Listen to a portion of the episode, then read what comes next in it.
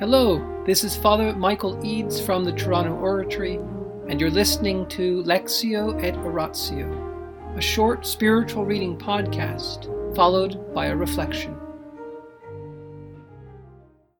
Abandonment to Divine Providence by Jean Pierre de Caussade, Book 2, Chapter 2, Section 2 The Pains and Consolations of Abandonment.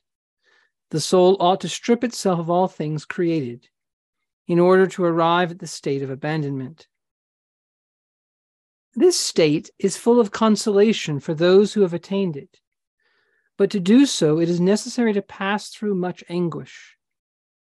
The doctrine concerning pure love can only be taught by the action of God and not by any effort of the mind. God teaches the soul by pains and obstacles, not by ideas. This science is a practical knowledge by which God is enjoyed as the only good. In order to master this science, it is necessary to be detached from all personal possessions. To gain this detachment, to be really deprived of them,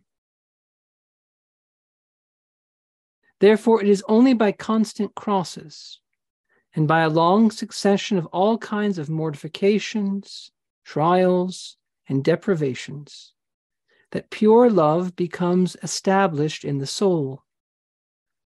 This must continue until all things created become as though they did not exist, and God becomes all in all.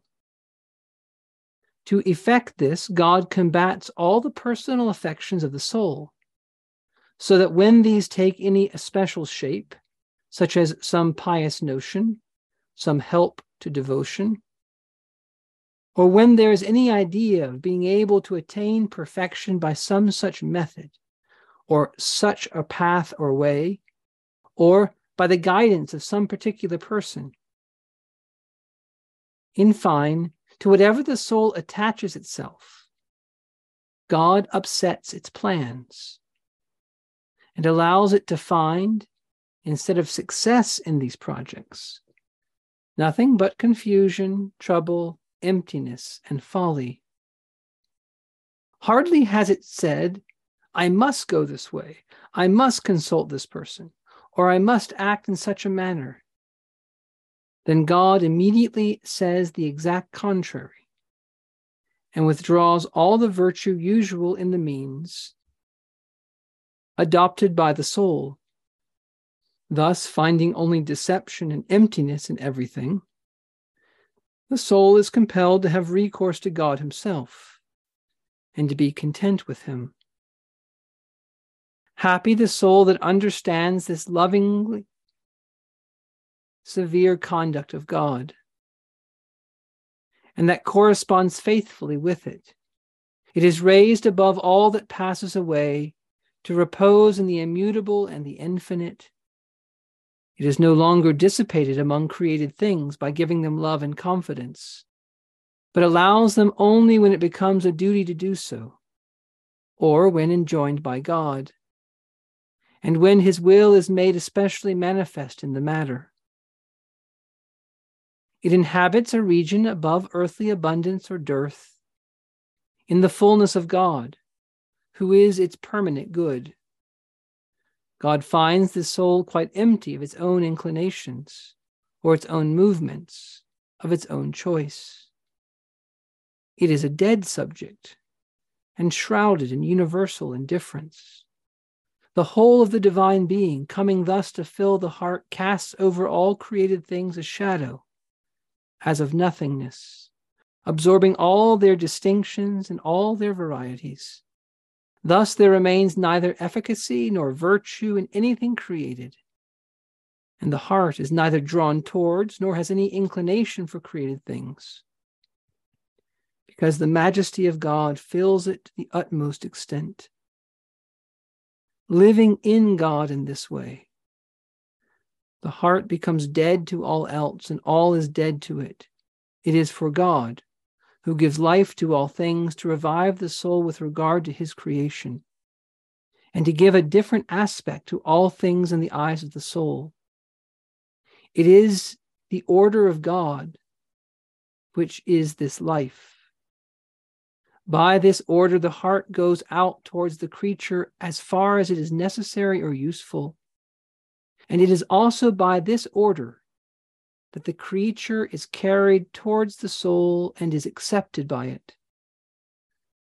Without this divine virtue of the good pleasure of God, things created are not admitted by the soul. Neither is the soul at all inclined towards them. This dissolution of all things as far as the soul is concerned, and then, by the will of God, their being brought once more into existence, compels the soul at each moment to see God in all things for each moment is spent for the satisfaction of God alone, and in an unreserved self abandonment with regard to its relations to all possible created things, or rather to those created, or possibly to be created by the order of God. Therefore, each moment contains all. The name of the Father, and of the Son, and of the Holy Spirit. Amen. Angels of God, our guardians dear, to whom God's love commits us here. Ever this day be at our side, to light and guard, to rule and guide. Amen. Most Sacred Heart of Jesus, teacher of teachers, have mercy on us. Saint Philip Neri, gentle God of youth, patron of thy own, vessel of the Holy Ghost, pray for us.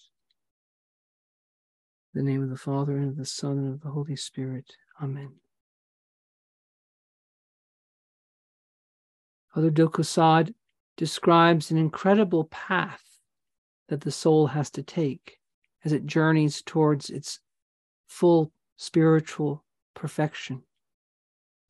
And he describes that the soul will become dead to all things created that all things in relation to God, in light of God's greatness, seem like nothing. And he describes how God wants to be all in all to the soul. That God wants us to learn to rely on Him. And when He finds us putting our trust, our confidence in some creature, spiritual director, or a path that we think we have to follow, or some way of acting, or some book. When we think that we must have that if we're going to find God, God frustrates our desires. God takes things away from us to teach us that we don't really need this particular thing the way we think we do. And the more and more we know God, the more and more we draw close to God, the less important, the less grand, the less beautiful everything else seems to be to us. And we also see how these things can take us away from God. But then what does God do? Once He's led us along that path, God can raise us up, can give life to all things. God revives the soul with regard to his creation. He now gives them a different aspect. Instead of us just seeing negatively how they're not God and how they can take us from God, he suddenly shows us a divine order. He shows us how these things are being used by God for our sanctification. He teaches us the relation they have to Him and the relation they have to our path to God. In other words, getting things right, getting our relationship right to other people and to things of this world, ultimately is the work of God's grace, God's power, but also our cooperation with Him. In other words, we cannot create our own sanctity. We cannot will ourselves to be detached from all things and then to love all things and God. No, we can cooperate, but fundamentally it's God who raises us up. It's God who gives life. And so let us beg the Lord to fill us with divine hope, power to trust and rely, to lean on Him. Lord, strip me of everything that keeps me from you. Strip me from all my own plans that aren't according to your plans. In the name of the Father, and the Son, and the Holy Spirit, Amen.